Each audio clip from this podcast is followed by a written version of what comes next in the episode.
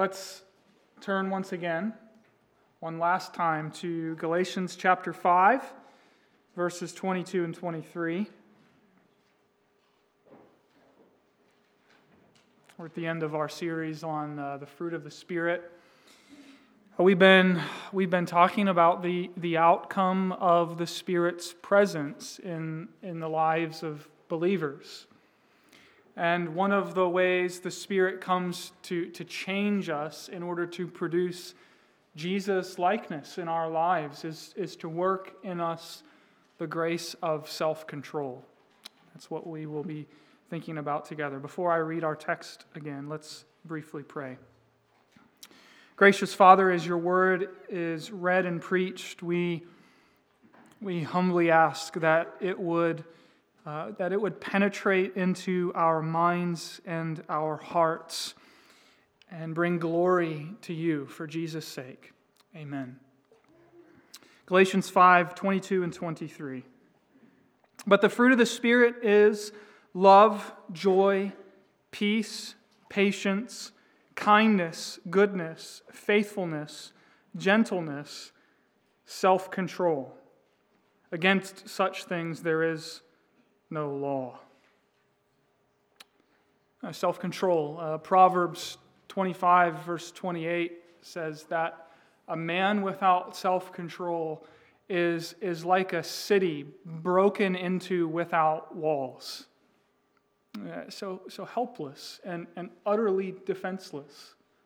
Person without self control is uh, open season for the devil and temptation. Edmund Hillary, uh, some of you might know that name, Edmund Hillary, as a famous uh, mountain climber, first to conquer Mount Everest. Uh, he was asked about his, uh, his love for, for mountain climbing, and he famously said, it, it is not the mountain we conquer, it is ourselves. It's a striking statement, I think, if you reflect upon it. It is not the mountain we conquer, it is ourselves. Self control, self mastery, bringing ourselves under control. Peter the Great of Russia said, I have been able to conquer an entire empire, but I have been unable to conquer myself. You notice the contrast in Galatians 5 between the works of the flesh and, and the fruit of the Spirit. As Paul details some of the works of the flesh in this chapter, he mentions uh, sexual immorality and, and sensuality and, and divisions and, and uh, backbiting and conceit and envy and all kinds of sins that are connected to a lack of self control. Uh, and I think it's right to say that self control applies to every area of life. Uh, our entertainment, uh, binging on Netflix, uh, the time that we spend on our smartphones, uh, sports, video games, on and on and on we could go. This issue of self control applies to every area of our lives. And it's about, it's about controlling one's life so that it is harnessed, it is yoked to the teaching of our Lord Jesus Christ. How about, how about anger? Let's just let's, let's go there for a second. Ephesians 4 be angry and, and, and do not sin, Paul says. There are certain things that ought to make us angry. In fact, there are certain things that if you are not angry about them, there's something wrong with you. Injustice ought to make us angry. The fact that a pedophile like Larry Nassar could get away with abusing so many young girls for so long ought to infuriate us. The fact that um, millions of helpless babies have been murdered in our country ought to make us angry. Be angry and do not sin. That's the part that's hard for us as, as sinners because anger is a hard emotion for us to control. Anger has been called the, the gunpowder of the human soul. And it's, it's hard to control an explosion, isn't it? Uh, watched a video a few weeks ago of some, some guys having fun together, and uh, they had a 200 pound anvil. They bore out a hole in the bottom and they filled it with gunpowder and stuck a fuse in it and lit the fuse. Have you ever seen this before? This 200 pound anvil launched, I don't know, 100 feet up into the air and just destroyed uh, the ground that it landed upon. And it wasn't in that video, but they spoke about doing that another time, and the anvil hit a tree and actually just split the tree right in half. You know, sometimes our uh, sometimes our explosions of anger can be a bit like that. We, we blow up when we get angry. Maybe we can, we can think about times where you've, you've wanted to talk to someone, someone you're close to, you, you've been upset with them, you, and you try to talk to them. You, you want to have the conversation. You want to see the conversation go a certain way, but once you enter into the discussion, it's, it's very difficult, isn't it? To keep that conversation controlled and going in the direction that you want it to, because it's so easy for us to fly off the handle, to lose self control, to let our emotions go unchecked. The issue of self control applies to every area of life. And I know, you know, some people may, may hear this and think, this, this smells like legalism. This sounds like legalism. This is just another way of, of giving a list of, of things to do and things not to do. Here's a, here's a strict checklist of things you need to make sure you do and things you need to be sure you avoid. But, my friends, this is not legalism. This is the Apostle Paul talking about how God sends the Holy Spirit into the lives of believing men and women in order to reduplicate the moral glory of Jesus Christ. And one of the ways, one of the marks of that work of grace, is the grace of self control. Uh, the Greek word is enkrateia. It comes from the root krat, and it means, it means power or lordship. So, self control is exercising power or lordship over one's self, self mastery in all kinds of areas. It, and, and it is. It is, it, is a, it is a control that a believer, I'm more and more convinced of this, a control that a believer must learn to exercise in their life or their lives, their life is always going to be out of sorts, erratic, uncontrolled. There will be no, there will be no boundaries to self expression, self seeking, and self gratification. Okay, so let's, let's think about this spirit generated grace of self control together. And I want to ask and try to answer three questions. Okay, the first question is this What does self control involve? I think there's one key word here. Self control must involve discipline. Do you remember how the Apostle Paul applies the analogy of sports to, to explain and illustrate the kind of discipline we ought to have in our Christian lives? In, in 1 Corinthians chapter 9, verses 24 and 26, Paul says, Do you not know that in a race all the runners run, but only one receives the prize? So run that you may obtain it. Every athlete exercises self control in all things. Run with discipline, run with focused discipline, self discipline.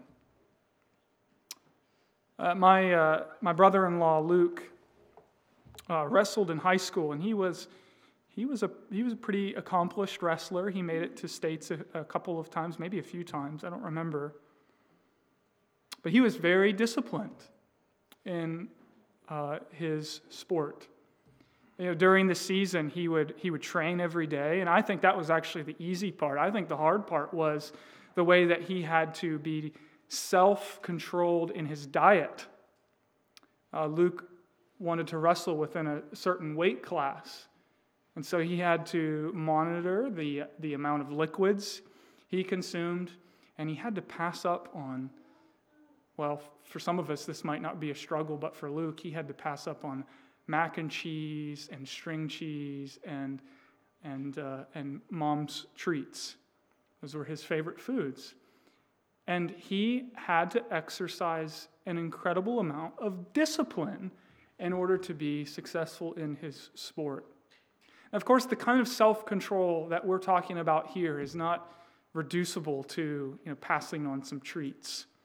Um, you know, the, the secular world, as it thinks about the topic of self control, might say to us the, here's the message. You know, the power and the ability resides within you. You can will and do whatever you want to will and do. All you need to do is tap into that inner strength.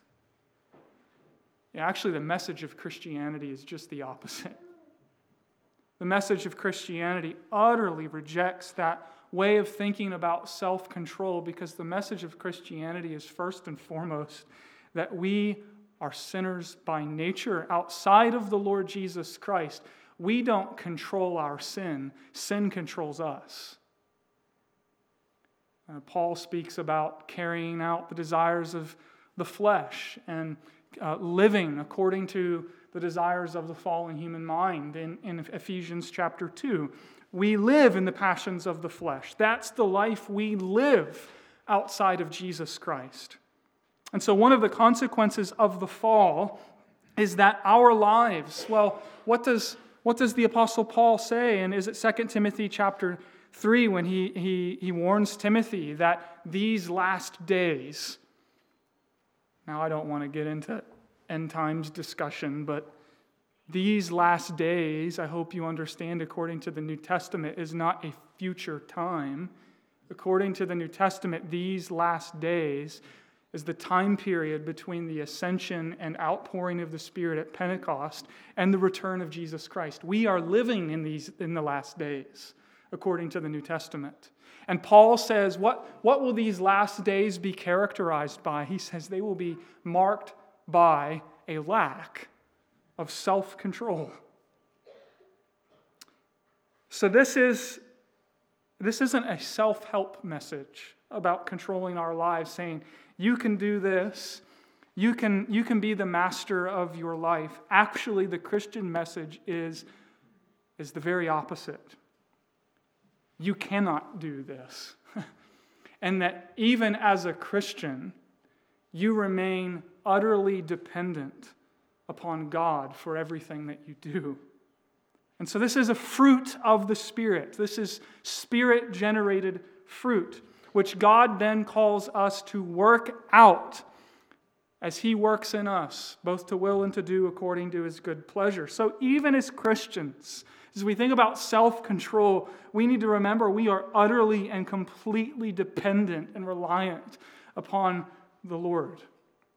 So when Paul tells us to exercise discipline or self control as, as, a, as a mark, as an indicator of the indwelling uh, of the Spirit of Christ, he, he doesn't mean you then go off as a self reliant man or woman that is so you know, held in high esteem in our culture today. Instead, self discipline as a mark of Christian discipleship is utterly reliant upon God to work in us as we make every effort to bring our lives under control. Self control is a spirit reliant, Christ given grace.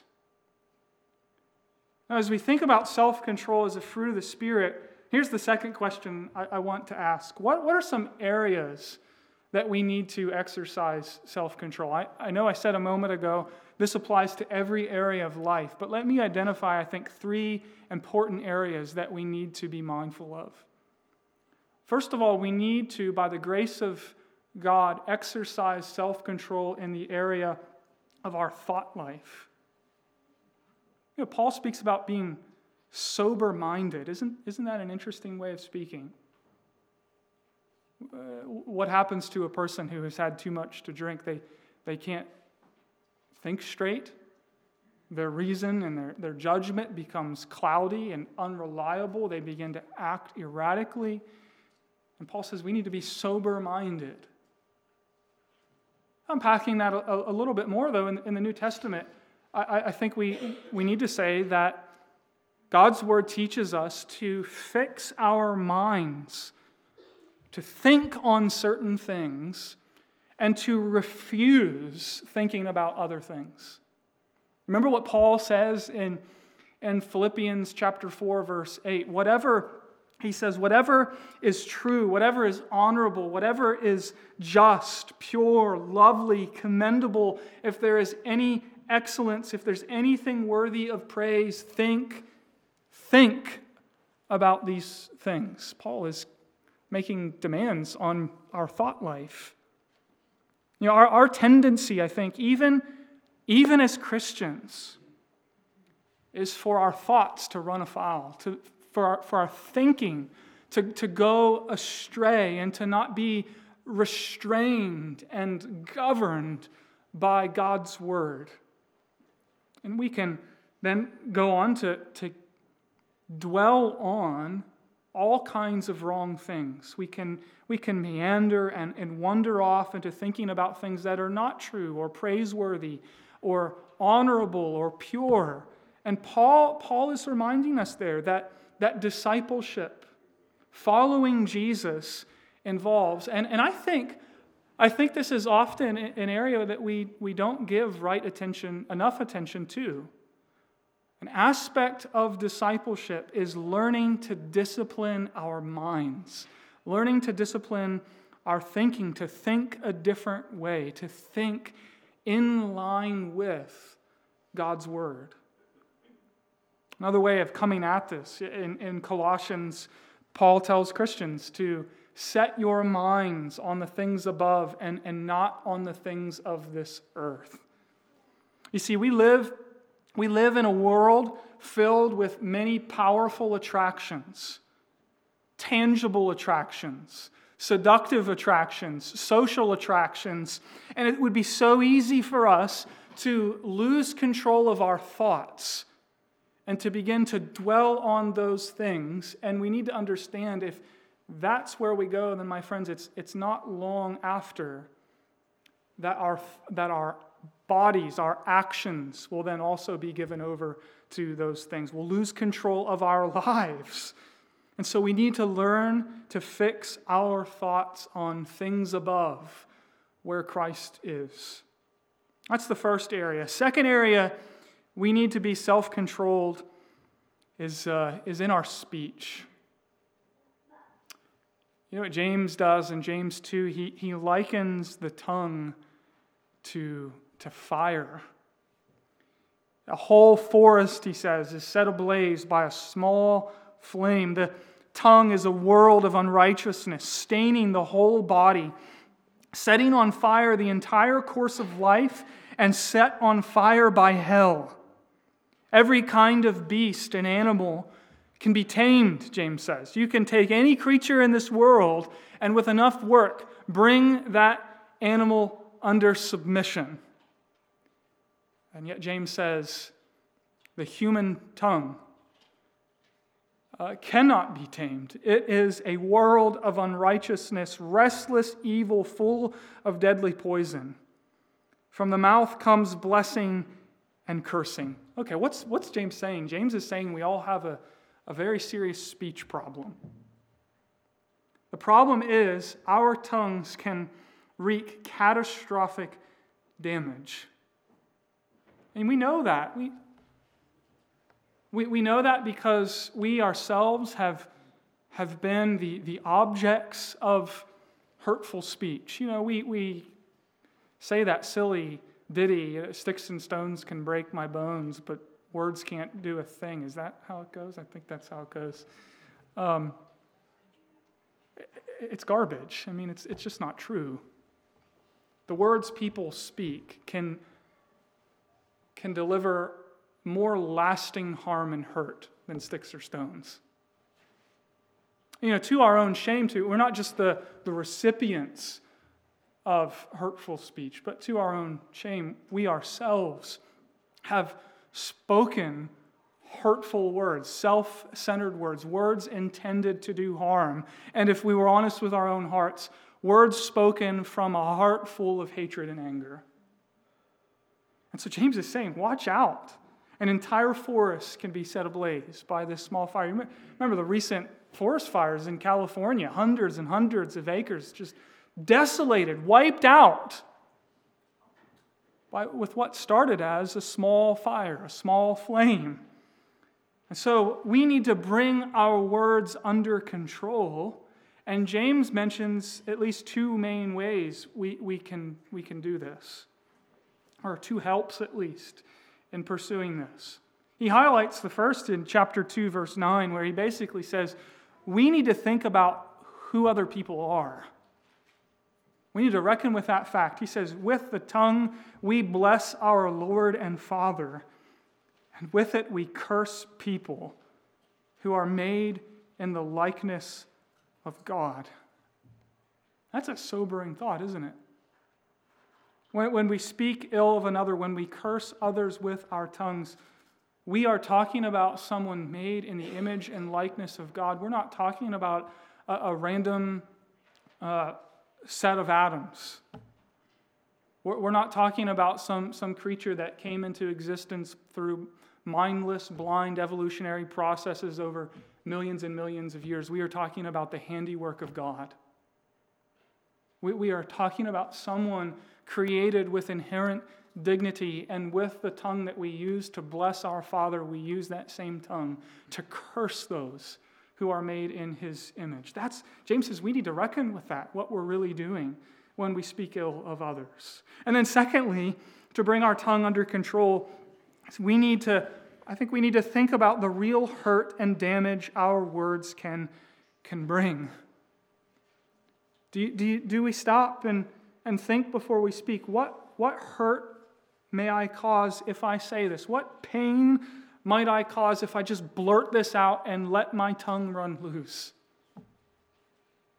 Of course, there are times we need to speak uh, clearly, directly, plainly, confrontationally with others, but I'm not, we're not talking about that. We're talking about all of the other times when we allow our tongues free reign. And, you know, as somebody, um, somebody has responsibility to talk in front of you a lot and to talk to you personally a lot, I, am preaching first and foremost to myself here. You know, so often we, we speak, again, if we, I think if we search our hearts, so often we speak with nothing but our own self interest in view. But the concern, you see, what, what, what's Paul saying as an implication of this idea of self control? The concern of a spirit indwelled Christian will increasingly be what will please my master? What will, what will most uh, encourage my brothers and sisters in Christ? What will build up the body of Christ? What will bring glory to my Savior? I think as a, a set of questions we need to always be asking ourselves is is it true? Is it kind? Is it necessary? Uh, here's a third area I think we need to, to practice self control in. We need to practice self control bodily. We need to practice self control in what we do with our bodies. So often, when the Bible speaks about this, it, it has sexual overtones. Uh, we, we read, I think, one of the great illustrations of that in, in Genesis 39 with the story of Joseph and Potiphar's wife as she, as she sought to seduce him and, and lie with him. Do you remember what, what Joseph said along the way? He said, How can I sin in such a way? How can I sin against God? Now, notice that. I think we need to reckon with what Joseph is doing there. How does, how does Joseph control himself? How does Joseph keep himself under control? What, what is it that constrains Joseph in that situation? It's his relationship with God. It is the covenant keeping God of grace who has claimed Joseph for himself that restrains Joseph in the hour of temptation. How could I do such a thing and sin against God? You know, this kind of thinking runs, I think, throughout the Bible. And in fact, in the New Testament, it, it intensifies. Uh, in 1 Corinthians 6, Paul is writing to believers, the Corinthian believers. You know, the Corinthians were a mess. And, and Paul tells them that you are members of Christ. You are, you are so intimately related and connected to Jesus Christ, Paul is saying, that what you do in your bodies, you do in union with Jesus Christ. He's talking about an issue here as he's trying to counsel the Corinthians where you know, visiting a prostitute was more than likely something that some of these Corinthian believers regularly did in their former lives. Uh, just a, earlier in verses 9 and through 11 in 1 Corinthians 6, Paul gives a list of sins, and he says to the Corinthians, Such were some of you. And it's likely the case that many of these Corinthian believers in their former lives were regularly visiting prostitutes. And Paul wants them to understand why they can no longer live that way, why they can no longer live in the way they used to. You can't unite yourself to a prostitute. And Paul understands, though, that you know, sometimes old sins, when a person is converted, don't just disappear. That old sinful patterns don't always just vanish like that. And, and so, Paul wants them to understand why they can no longer live like that. And he, and he says, in essence, I think it's shocking when, we, when you really reckon with what Paul is saying. Paul says when you go to visit a prostitute, or translate that, when you look at pornography, you can't leave Jesus at the door and then pick him up on your way back out.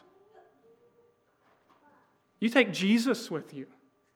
You, you look at pornography or you visit a prostitute as a member of Christ, Paul is saying.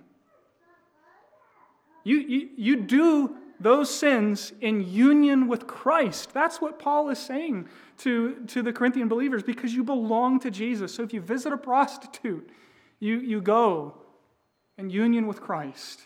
Yeah, that's, that's edgy stuff, isn't it? I mean, it's, Paul, it's in your face what Paul is saying, but his point is that, that your union with Jesus Christ is now such a dominating reality that it shapes your entire life, including your moral life and what you do with your body.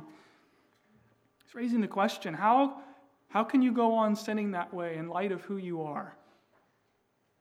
How can you go on doing those things as a member of Christ? Because when you sin, you sin in union with Christ.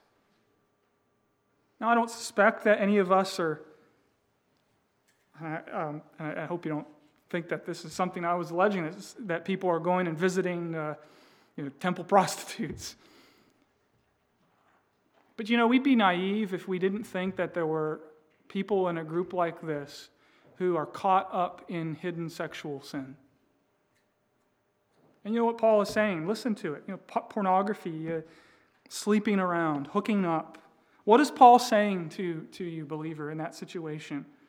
He's saying, realize that when you sin, when you go and you do those things, you do so in Christ. You, you can't say to Jesus, okay, Jesus, you stay over here, and I'm going to go do this for a little while, and then I'll come back to you when I'm all finished. You know, it, it exposes, doesn't it, the horror of sin for the Christian. The horror of sin for someone who is in union and communion with Jesus Christ. What's Paul's conclusion? from that. Because you are a member of Christ, glorify God with your body. In other words, exercise self control in what you do with your bodies. That's Paul's conclusion. Uh, like Joseph, we ought to say, How can I sin against God who has made me his in the gospel? You see, it's not, it's, it, the, the motive here, it's not merely a fear of consequences. What, what if people find out? What if word gets out to others? Think about Joseph for a second. Why didn't, why didn't Joseph just indulge in momentary self indulgence? He's not near his, his family. Word wouldn't get back to, to relatives. He's living among, amongst a bunch of pagans. His life has been hard. Doesn't, doesn't Joseph deserve a moment of pleasure? Uh, see, for Joseph, consequences weren't a motive, nor should our motive primarily be how, it, how our actions will affect our loved ones. This is as right and true as, as that is. For the Christian, the constraining reality for what we do in our bodies is the Lord Himself.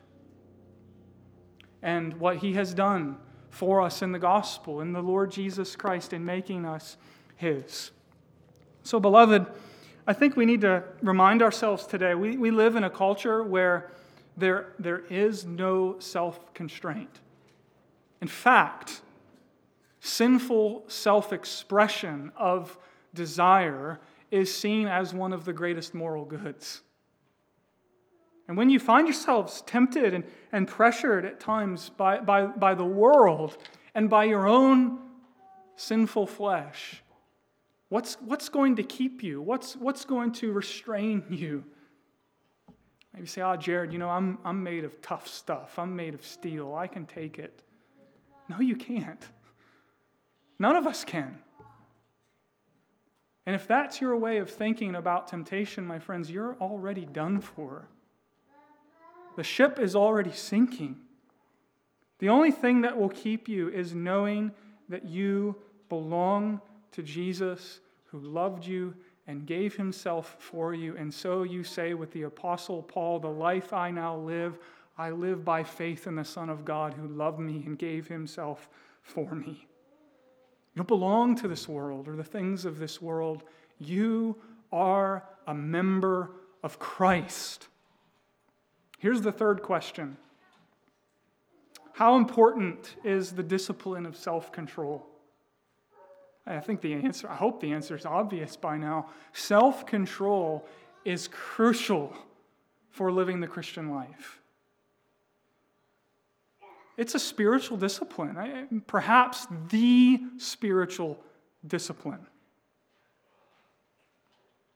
We speak about uh, the means of grace in our church, the ministry of the word and the sacraments and, and prayer and the life of the congregation as as means which God gives to his church and through which he works to pour out blessing upon his people and to nourish and grow them in Christ. But, my friends, if, if we don't exercise self control and make that a priority in our lives, do not avail ourselves of the means of grace, we, we will not grow in our Christian walks. Some of you maybe have read uh, the book by uh, Kent Hughes, The Disciplines of, of a Godly Man. And you know, he's, he's writing to men here, so I'm not trying to leave the ladies out at all. But in that book, he takes the spiritual discipline of self control and he applies it to almost every area of the Christian life. So he speaks about discipline and here's a list of the table of contents the discipline of marriage, the discipline of purity, the discipline of fatherhood and friendship and, and thinking and devotional life and prayer and worship and integrity and speech and work and church and giving and witness and on and on it goes. He, you see what Kent Hughes is getting at? He's showing you how you've got to bring your life under gospel disciplines, or none of these things are, are ever going to happen. And the reality is that you will not grow in the Christian life unless you learn and practice the spirit generated grace of self control.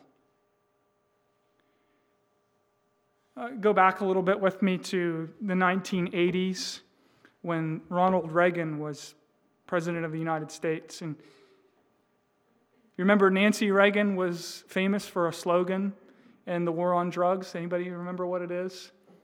Just say no. Just say no. You know, self control in the Christian life involves saying no. But it's not just saying no. That's a fine piece of secular advice. But saying no in the Christian life is different because we, we, the problem is with the word just. We don't just say no. We say no for certain reasons. Right? Who, who do you want to receive the glory in your life? Is it you or the Lord Jesus? We don't, we don't just say no, we say no for Jesus' sake. We say no with gospel motivations. We say no to certain things so that the Lord Jesus Christ would be exalted and, and glorified in our lives. About you, but I, I want to live a self controlled life, not for legalistic reasons, but because I believe that this is what Jesus wants for my life and for your life. He sent the Spirit to produce it. My friends, it's going to require discipline and effort and hard work on our part, but, but not self control for its own sake, not self control so that we can pat ourselves on the back and compare ourselves with others, but self control for the sake of honoring our Lord and Savior Jesus Christ, who shed his blood to make us his. We've taken, uh, I think, 10 weeks to look at these two verses detailing the fruit of the Spirit. And I want to wrap up by asking a question that I asked at the start of this series. And the question is this Do, do our lives evidence, do our lives show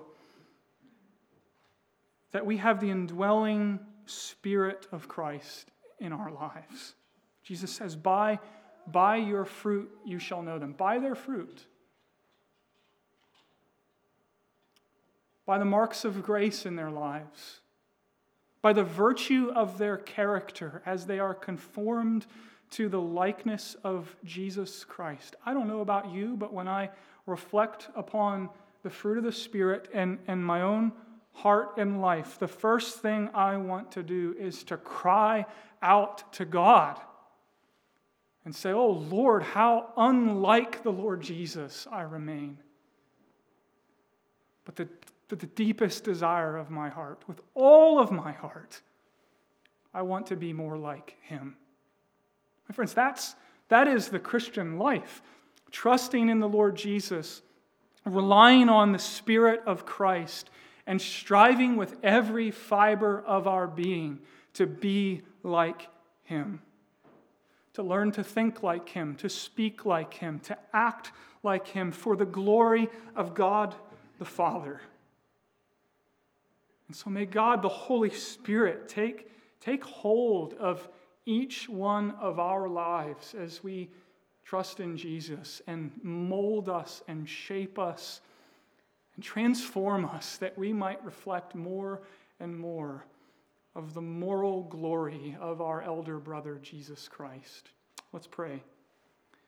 Oh, Father, your Son is the firstborn among many brethren and you have decreed to repopulate the moral glory of Jesus Christ by producing Jesus' likeness in the lives of your sons and daughters. And so we plead now that you would fulfill your word and keep that promise in our midst, in our lives, in order that congregationally and individually we might reflect uh, our Lord Jesus Christ to the glory of his saving grace. We pray this in his name. Amen.